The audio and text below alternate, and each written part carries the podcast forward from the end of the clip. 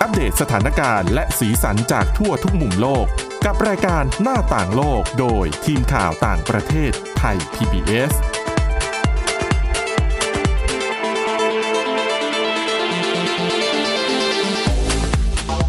สวัสดีค่ะ คุณผู้ฟังค่ะต้อนรับเข้าสู่รายการหน้าต่างโลกค่ะ วันนี้พบกับดิฉันสมรักษ์จากวิพัฒนากุล แล้วก็คุณวินิษฐาจิตกรีค่ะ สวัสดีค่ะ ค่ะอ่าเรื่องแรกวันนี้เป็นเรื่องที่เกี่ยวโยงนะคะ เป็น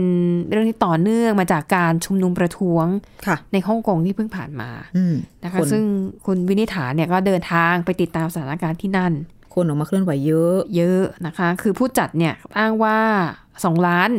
ใช่ แต่ตำรวจบอกว่าโอ้ยสามแสนกว่า หลักแสน นะคะอ่ะทีนี้ถามว่าแล้วประเด็นอะไรที่มันเป็นผลพวงจากเรื่องนั้นนะคะมันมีเอ่อข้อมูลนะคะจากหนังสือพิมพ์ South China Morning Post ค่ะเขารายงานว่าจากเหตุการณ์ประท้วงที่เกิดขึ้นเนี่ยมันกำลังส่งผลให้ชาวฮ่องกงที่มีสัญชา ติแคนาดา ค่ะ ตัดสินใจที่จะอพยพกลับไปอยู่ในประเทศแคนาดาอีกรอบนะคะเบื้องต้นอธิบายก่อน คนเหล่านี้คือคนฮ่องกงที่ย้ายไปอยู่แคนาดาแล้วไปได้สัญชาติที่นั่น อ่ะ เพราะในช่วงก่อนที่ฮ่องกงจะถูกส่งคืนให้กับจีน เพราะตอนนั้นน่ะเขาก็กังวลกันนะคะว่าเอ๊ะพอฮ่องกงหลุดพ้นจากการปกครองของอังกฤษ แล้วกลับไปอยู่ภายใต้จีน ซึ่งเป็นคอมมิวนิสต์เนี่ย อ่ะ มันจะได้รับผลกระทบอะไรไหมการดำเนินชีวิตการทำธุรกิจ ไม่รู้จะเป็นยังไง ก็เลยมีชาวฮ่องกงส่วนหนึ่งตัดสินใจ เปลี่ยนย้ายไปอยู่แคนาดาไปขอสัญชาติที่นั่น ค่ะ แต่จนกระทั่งฮ่องกงผ่านมาระยะหนึ่งแล้ว คนเหล่านี้รู้สึกว่า เออ มันก็ดีนะ มันก็มีโอกาสทางธุรกิจอะไรหลายอย่าง เพราะแคนาดาถึงแม้ว่าจะโอเคอยู่สบายเอ่อมีเสรีภาพทางการเมือง แต่โอกาสในการทำการค้าเนี่ย มันค่อนข้างยากไม่เปิดกว้าง ไม่เหมือนในฮ่องกง ใช่ คนเหล่านี้ก็เลยตัดสินใจย้ายกลับมา ใช้ชีวิตทำงานหากินอยู่ในฮ่องกง ค่ะ นะคะแต่ว่าหลังจากที่เกิดการประท้วงครั้งใหญ่ขึ้น ครั้งก่อนหน้านี้ก็คือปี 2015 ปี 2557 อ่าซึ่งเป็นการประท้วงเรียกร้องประชาธิปไตยที่มีร่มสีเหลืองเป็นสัญลักษณ์นั่นครั้งหนึ่งอันนั้นก็ใหญ่มาก ค่ะ แล้วจนมาครั้งนี้ที่ต่อต้านร่างกฎหมายส่งผู้ร้ายข้ามแดนก็ใหญ่มากเช่นกันทำให้ชาวฮ่องกงที่มีสัญชาติแคนาดาเหล่านี้กำลังคิดว่าเอออาจจะต้องย้ายกลับไปอยู่ที่แคนาดา เห อี มื ก อนเห็นปัญหาทางการเมือง ใช่ ซึ่งไอการย้ายไปย้ายมาแบบเนี้ยเขาเรียกว่า double reverse migrant แล้วเชื่อว่าน่าจะมีเป็นหลักพันคนนะคะ ซึ่งปัจจุบันมีชาวฮ่องกงที่มีสัญชาติแคนาดาอยู่ในฮ่องกงประมาณ 3 0 0แสนคนนะคะ ซึ่งอาจารย์ของมหาวิทยาลัยบริติชโคลัมเบียนะคะแดเนียลเฮเบิร์ตเนี่ยเขาก็บอกว่าเอ่ออันนี้เป็นปรากฏการณ์ที่น่าจะทำให้ เอ่อชาวฮ่องกงเนี่ยที่มีสัญชาติแคนาดาเนี่ยเอ่อตัดสินใจย้ายกลับไปแคนาดา เพราะรู้สึกว่าตอนนี้สภาพในฮ่องกงนั้นมันเปลี่ยนแปลงไปมาก โดยเฉพาะเรื่องของการเมืองนะคะโดยบอกว่าสาเหตุที่ต้องย้ายกลับแคนาดาเนี่ยไม่ใช่ว่าไม่ได้ชอบพรรคคอมมิวนิสต์ของจีน หรือไม่ได้เกี่ยวข้องอะไรกับความไม่ชอบรัฐบาลจีน เพียงแต่พวกเขารู้สึกว่าการมีประท้วงอะไรบ่อยๆเนี่ยมันกระทบต่อการใช้ชีวิตของเขา อ่าจริง เขาก็รู้สึกว่าเออมันวุ่นวายมันไม่อยากจะอยู่ในสภาพแบบนี้นะคะ เพราะอย่างแบบหลาย ๆ ประเทศ ถ้าเกิดเป็นกรุงเทพมหานคร ค่ะ อาจจะคุ้นเคยมากก ว่า อืม เมื่อเปรียบเทียบกันกับชาวฮ่องกง เพราะว่าปิดถนน ค่ะ ทีนึง ปิดจริง ๆ แล้วแบบห้างอะไรต่าง ๆ ที่อยู่ใกล้ ๆ ปิดหมดเลย ค่ะ เดินทางไม่ได้รถไฟใต้ดิน เหมือนไปประท้วงกันสมมติอย่างตรงที่ประท้วงวันก่อนเนี่ย ค่ะ เป็นสถานีที่รถไฟหลายสายอ่ะมา เป็น มา เป็นชุมทาง เป็นใช่มาต้องมาเปลี่ยน คนที่อยู่ไกลๆบ้านไกลต้องมาเปลี่ยนตรงนี้ขึ้นรถ แล้วมันแน่นแล้วมันปิดคือเดือดร้อน อืม ไม่แปลกที่จะมีคนไม่พอใจ อ่านะคะอ่าแล้วก็ในประเทศแคนาดานะคะ เมืองแวนคูเวอร์เนี่ยก็คือเมืองที่มีชาวฮ่องกงอาศัยอยู่มากที่สุดนะคะ ซึ่งก็เชื่อว่าหลังจากเหตุการณ์ประท้วงในฮ่องกงครั้งล่าสุดเนี่ยน่าจะมีชาวแคนาดาเอ้ยชาวฮ่องกงย้ายไปอยู่แคนาดาเพิ่มขึ้นโดยเฉพาะอย่างยิ่งพวกวัยรุ่น ค่ะ ที่อาจจะไปศึกษาต่อที่นั่น เพราะรู้สึกว่าการเมืองในฮ่องกงมันชักจะวุ่นวาย แล้วหลังจากเนี้ยใครจะไปรู้มันอาจจะมีความไม่พอใจอังอย่างเกิดขึ้นอีก อาจจะเป็นเรื่องของร่างกฎหมาย อาจจะเป็นเรื่องการเรียกร้องประชาธิปไตย หรือตอนนี้ก็ยังมีการเรียกร้องให้แคริแลมเนี่ยลงจากตำแหน่ง อืม ผู้ว่าการของฮ่องกงใช่ไหม พอแค่ระงับกฎหมายเนี่ยยังไม่เพียงพอ เออใช่นะคะ เอาละค่ะอ่ะ ไปต่อกันที่อีกเรื่องหนึ่งนะคะ เป็นข่าวดีนะคะของการบินไทยสายการบินแห่งชาติของเรานะคะ ค่ะ ที่ได้รับรางวัลสายการบินยอดเยี่ยมจาก Skytrack ประจำปี 2019 แต่ว่าไอรางวัลที่ว่าเนี้ยมันมีหลายหมวดหมู่มากนะคะ ซึ่งการบินไทยเนี่ยได้ไป 2 หมวดหมู่ แล้วก็มีบางกอกแอร์เวย์ด้วยนะคะ แต่ว่าสายการบินที่ดูเหมือนจะได้รางวัลมากที่สุดเนี่ยก็คือสิงคโปร์แอร์ไลน์ ก็เป็นแชมป์มาหลาย ก็ไม่ได้ นานละ ไม่ได้น่าแปลกใจเท่าไหร่ อ่ะ นะคะสิงคโปร์แอร์ไลน์เนี่ยได้ทั้งรางวัล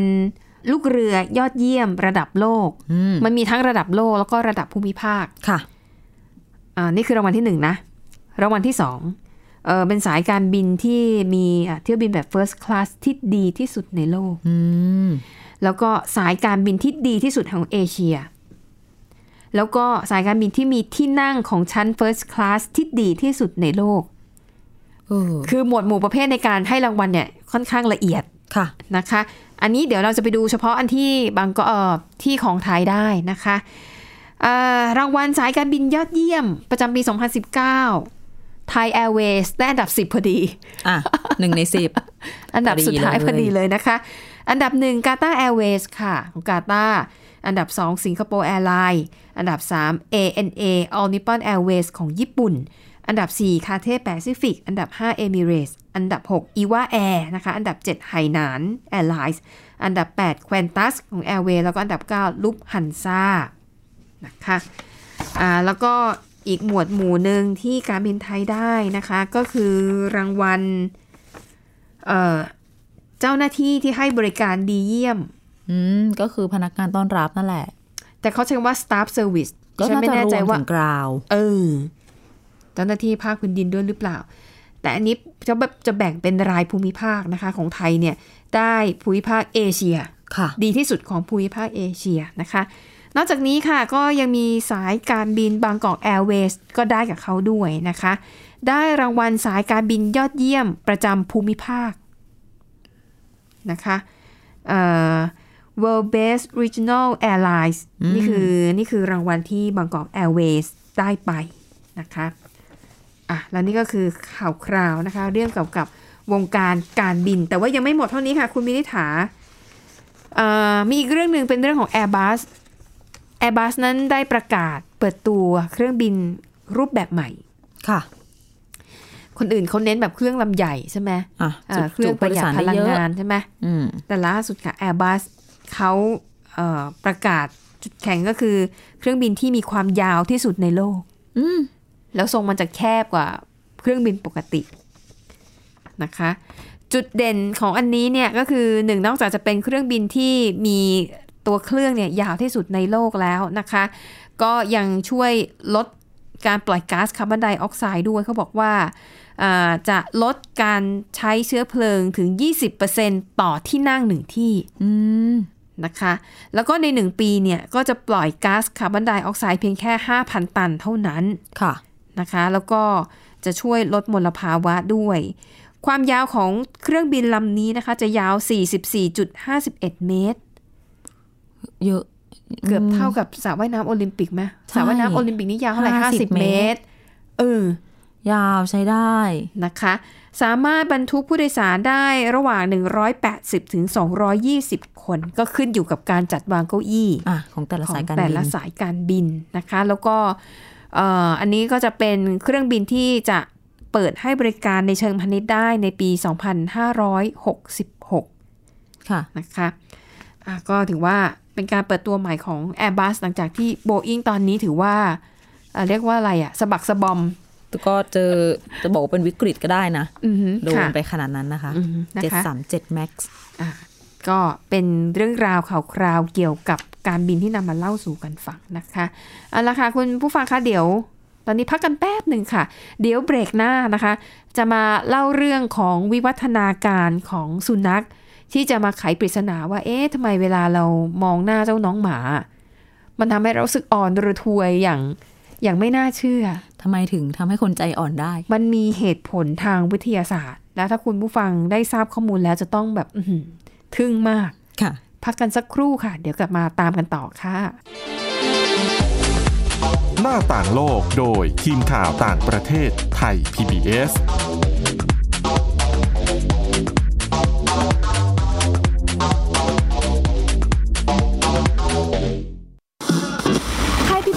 ดิจิทัล Radio Infotainment for All สถานีที่คุณได้ทั้งสาระและความบันเทิงบนขึ้นระบบดิจิทัล ทุกวัน 6 โมงเช้าถึง 3 ทุ่ม มากกว่าด้วยเวลาข่าวที่มากขึ้น จะพัดพาเอาฝุ่นออกไปได้ครับ มากกว่าให้คุณทันในทุกสถานการณ์ ตามที่กฎหมายดังกล่าวกำหนดเอาไว้ มากกว่ากับเนื้อหาเที่ยงตรงรอบด้าน นำมาใช้ในคดีเมาแล้วขับ มากกว่าในทุกทางออกของสังคม ป้องกันไม่ให้ปัญหาเกิดขึ้น มากกว่ากับข่าวรอบวันในทุกมิติ เครนก่อสร้างเกิดอุบัติเหตุขึ้น มากกว่าด้วยการวิเคราะห์ที่ตรงจุด ความพยายามของภาครัฐที่จะแก้ปัญหา และมากกว่ากับทีมข่าวมืออาชีพ ข่าวไทย PBS ให้คุณได้มากกว่า สบัดจินตนาการ สนุกกับเสียง เสริมสร้างความรู้ในรายการ เสียงสนุก ทุกวันจันทร์ถึงวันศุกร์เวลา 16 นาฬิกาถึง 17 นาฬิกา ทางไทย PPS ดิจิตอล Radio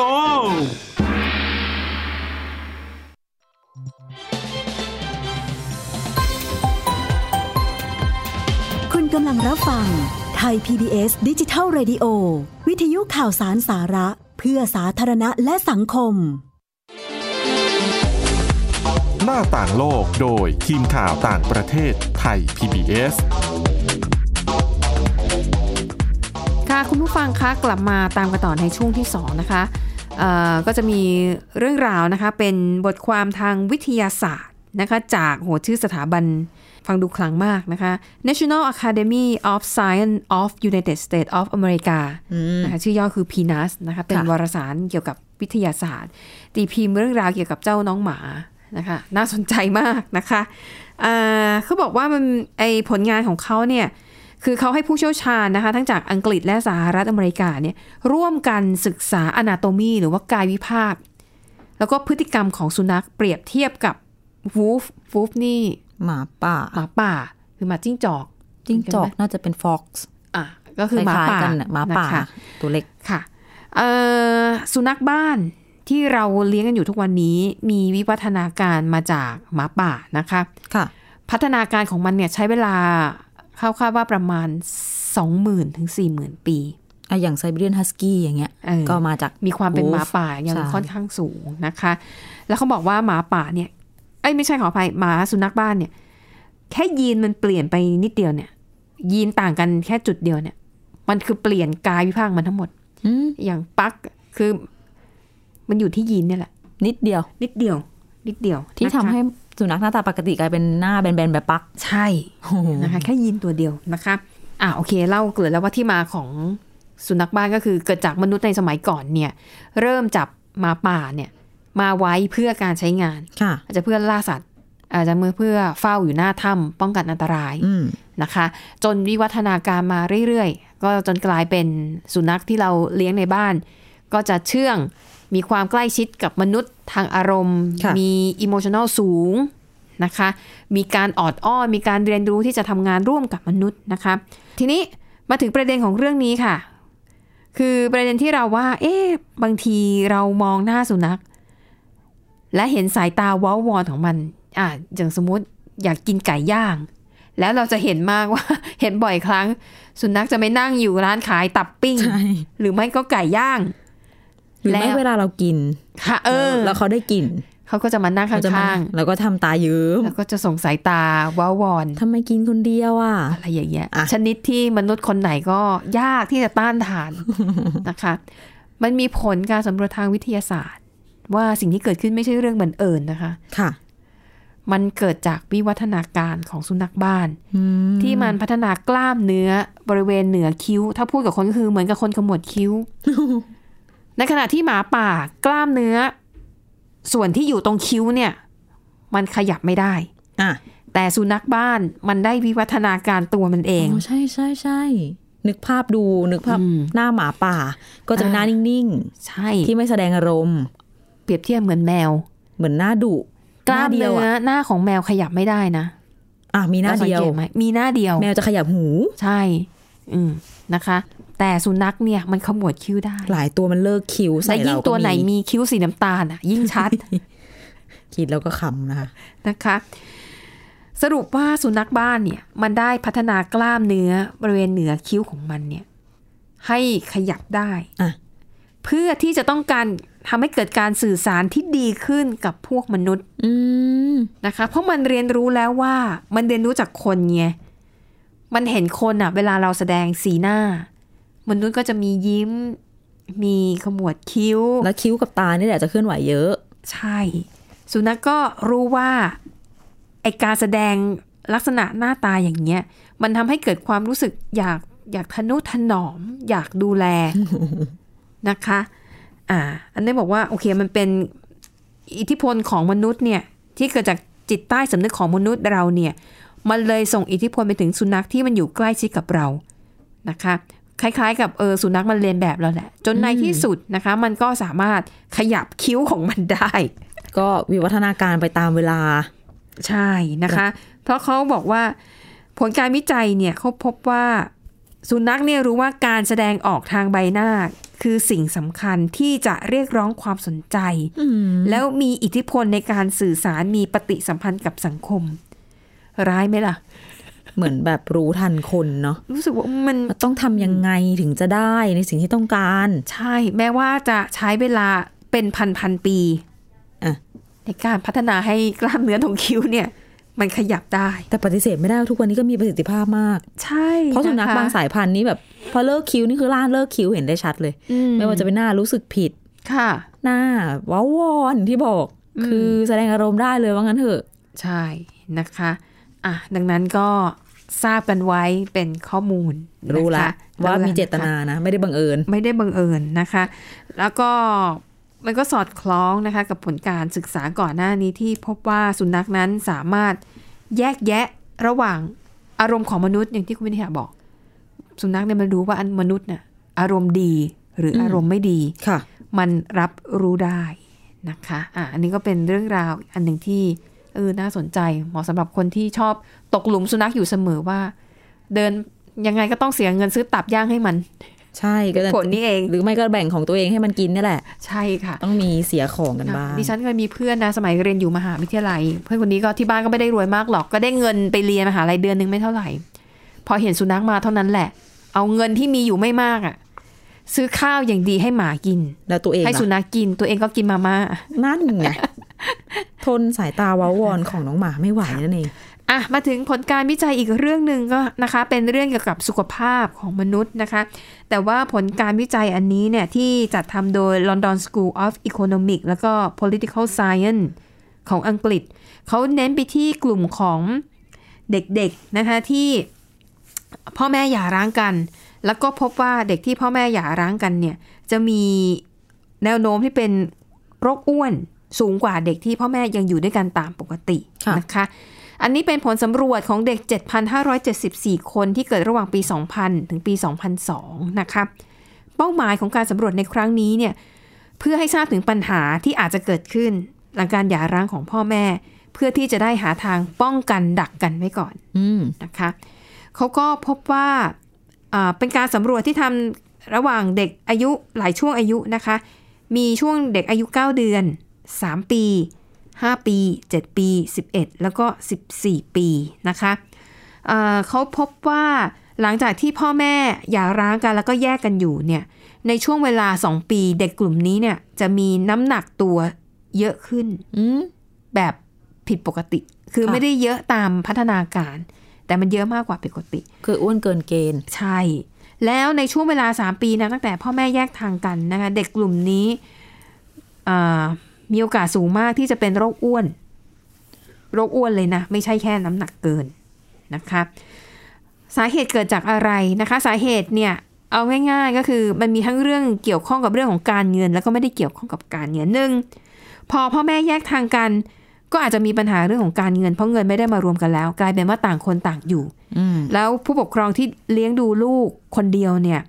ก็อาจจะมีปัญหาว่าเงินไม่ได้พอใช้มาก ค่ะ นะคะ อาจจะไม่ได้ซื้ออาหารผักผลไม้สดอาพอที่จะไปเลี้ยงลูก อาจจะต้องไปซื้ออาหารอย่างอื่นที่ราคาถูกกว่า แล้วก็คุณค่า ทางอาหารน้อยกว่า แต่ทำให้อ้วน อะไรอย่าง เป็นต้น นี้นะคะข้อต่อมาค่ะเอ่อผู้ปกครองคนนั้นๆเนี่ยอาจจะต้องทำงานนานขึ้น นะคะทำให้มีเวลเวลาที่จะมาเตรียมอาหารที่อุดมไปด้วยโภชนาการให้ลูกก็น้อยลงนะคะ แล้วก็ข้อต่อมาค่ะ เนื่องจากว่ารายได้เนี่ยมันลดลงค่าใช้จ่ายเพิ่มขึ้น ค่ะ ไอ้เงินที่จะเอาไปใช้ในกิจกรรมต่างๆ ที่ให้ลูกๆได้ออกกำลัง อย่างเช่นไปเล่นกีฬาไปว่ายน้ำ อืม ก็อาจจะตัดตรงนั้นไปซะ ก็ต้องประหยัด ใช่เด็กก็เลยอาจจะไม่ได้ออกกำลังกาย อืม นะคะอ่าข้อต่อมาค่ะเอิ่มพ่อแม่เนี่ยมีเวลาน้อยลงแล้วก็เหมือนกับทำงานมากอะ่ะพอกลับมาบ้านมันก็เหนื่อยแล้วอะ่ะไอโอกาสที่จะไปนั่งฝึกลูกว่าสอนลูกว่าเออเราต้องกินอย่างนั้นอย่างนี้หรือเวลาเตรียมอาหารให้ลูกมันน้อยลง แทนที่จะได้กินอาหารมีประโยชน์บางที ใช่ แม่เหนื่อยก็ต้มมาม่าให้กินอย่างนี้ อืมนะคะ ก็ข้อสุดท้ายค่ะเขาบอกว่าปัญหาทางอารมณ์ของผู้ปกครองนั้น อาจจะทำให้ผู้ปกครองนั้นเป็นคนที่ป้อนอาหารหรือว่าให้ลูกเนี่ยกินอาหารเยอะเกินไป รวมถึงการให้ทานอาหารที่เต็มไปด้วยน้ำตาลและไขมัน อ่า อืมนะคะซึ่งอันนี้ก็ไม่ค่อยแปลกใจ เพราะว่าในยุโรปเนี่ยคืออาหารส่วนใหญ่เขาจะเป็นแป้งกับน้ำตาล การกินโดนัทเนี่ยหรือการกินพิซซ่าหนึ่งคนหนึ่งถาดเป็นเรื่องปกติ รู้เลยแบบเนยนมไข่และอื่น แล้วเวลาเดินเข้าไปในซูเปอร์มาร์เก็ตของเขาทางยุโรปก็จะเห็นเลยว่า อาหารที่แบบง่ายๆ เต็มไปด้วยแป้งน้ำตาลเอ่อแล้วก็ไขมันเนี่ยมัน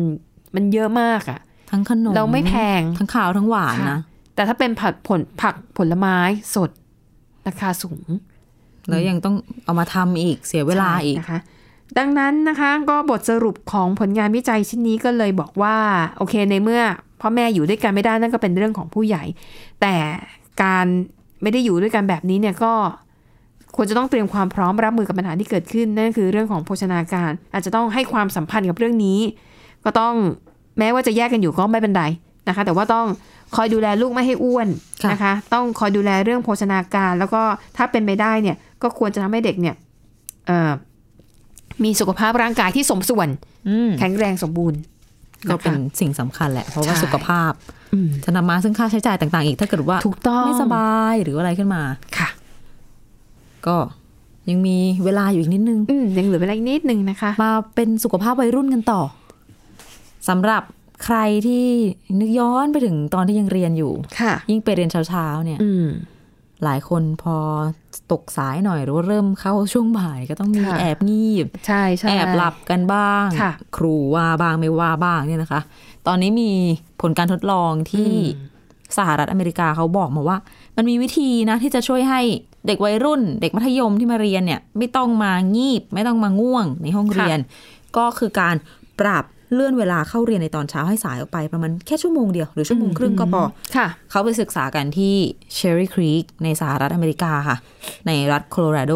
โรงเรียนมัธยมศึกษาทั้งตอนต้นและตอนปลายเนี่ย เปลี่ยนเวลาเข้าเรียน เดิมอ่ะเข้าเรียนตั้งแต่8ปดโมงเช้า ค่ะ ก็เปลี่ยนไปให้เข้าเรียน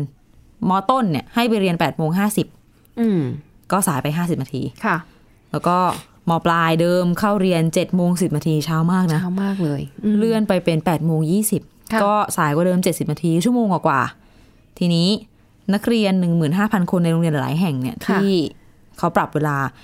เขามาตอบแบบสอบถามประเมินตัวเอง ตั้งแต่ก่อน แล้วก็หลังการเข้ารับการทดลอง ก่อนจะเปลี่ยนเวลาเนี่ย ค่ะ ก็ให้ใส่ข้อมูลต่างๆอ่ะนอนกี่โมง ตื่นกี่โมง นอนกี่ชั่วโมงก็ว่ากันไปรู้สึกยังไงตื่น เรียกว่าอะไร ตื่นตัวไหม้กระปรี้กระเป๋าระหว่างวันหรือเปล่าอ่ะทดลองสิ้นสุดลงปีที่แล้วนะคะ ปี 2018 2561 เนี่ยเขาวิเคราะห์ข้อมูลออกมา ได้ผลสรุปว่า ค่ะ นักเรียนมต้น นอนหลับได้นานขึ้น อืม เฉลี่ยคนละ 31 นาทีต่อคืน อ่า ส่วนนักเรียนมปลายเนี่ย นอนเต็มอิ่มขึ้นกว่าเดิม เฉลี่ย 48 นาทีต่อคืนก็เยอะเหมือนกันนะคะ ค่ะ แล้วก็จำนวนที่สำคัญที่น่าสนใจคือจำนวนนักเรียนที่รู้สึกว่า ระหว่างวันเนี่ยง่วง แล้วก็ อืม เหนื่อยเกินกว่าจะทำงานทำการ ค่ะ บ้านได้เสร็จเนี่ย ลดลงอย่างมาก เดิมเนี่ยนักเรียน 46%บอกว่า เย็นมากลับบ้านตอนค่ำเนี่ยไม่ทำการบ้านแล้ว เออ เหนื่อย นอนเลยดีกว่า มันตื่นเช้ามากเนี่ย ค่ะ ลดลงมา 10 กว่าเปอร์เซ็นต์เหลือแค่ 36เปอร์เซ็นต์แล้วก็ยิ่งเป็นมัธยมปลาย ยิ่งจำนวนลดลงมาเยอะนะคะ ค่ะ จากง่วงเหงาหานอน 71เปอร์เซ็นต์ลดลงเหลือแค่ 56เปอร์เซ็นต์ ค่ะ แล้วก็เรื่องของความความกระปรี้กระเป๋าระหว่างวัน การกระตือรือร้นการมีส่วนร่วมในชั้นเรียนเนี่ย เพิ่มสูงขึ้นในหมู่คนที่ได้มาเรียนสายขึ้น อืม แปลว่าอะไร แปลว่า ตอนเรียนในห้องเนี่ยปัญหาการแอบงีบแอบหลับเนี่ยก็ลดน้อยลงด้วย ซึ่งผู้นำทีมวิจัยนี้เนี่ยนะคะ เขาบอกว่า ความเปลี่ยนแปลงที่เห็นเนี่ยเป็นความเปลี่ยนแปลงที่เกิดขึ้นกับวงจรนาฬิการ่างกายในวัยรุ่น อืมค่ะ เด็กสมัยนี้เนี่ยไม่สามารถจะเข้านอนแต่หัวค่ำได้หรืออ อ เพื่อที่จะเข้านอนเร็วไม่ได้ มีสื่อสังคมออนไลน์ด้วยมา ใช่ อืม แล้วก็พอ ค่ะ เข้านอนเร็วไม่ได้ตื่นเช้าก็ไม่ไหว ค่ะ มันก็มึนๆงงๆเหนื่อย อืม ๆดังนั้นข้อสรุปก็คือการเลื่อนเวลาเข้าเรียนให้สายกว่าเดิมเนี่ย เป็นผลดีต่อคุณภาพชีวิตของวัยรุ่นอย่างมากค่ะ เพราะการนอนสำคัญทั้งเรื่อง จริง ร่างกายอารมณ์และการเรียน รู้ จริงค่ะ อย่างดิฉันคนหนึ่งแหละ ขอนอนดึกดีกว่าตื่นเช้า คือถ้าเลือกเวลาแบบ ใช่ ไปทำงานหรืออะไรนะ ไม่เป็นไร ขอออกสายดึกแค่ไหนก็ได้ไม่เป็นไร แต่ขอตื่นสาย หลายคนเป็นอย่างนี้ ดิฉันเป็นหนึ่งใน นั้น ตอนกลางคืนเป็นเวลาที่สมอง เรา ใส จะแบบ มาก alert มาก คลิเขียนผลิตงานได้ดี ค่ะ อาจจะเป็นพวกมนุษย์กลางคืนเนาะ ใช่ โอเค ก็เป็นเรื่องราวที่น่าสนใจนะคะ ก็หวังว่าจะเป็นประโยชน์กับคุณผู้ฟังบ้างนะ ไม่มากก็น้อยนะคะ เอาล่ะค่ะ วันนี้หมดเวลาแล้วนะคะ เราสองคนพร้อมด้วยทีมงานลาไปก่อน ขอบคุณสำหรับการติดตาม สวัสดีค่ะ สวัสดีค่ะ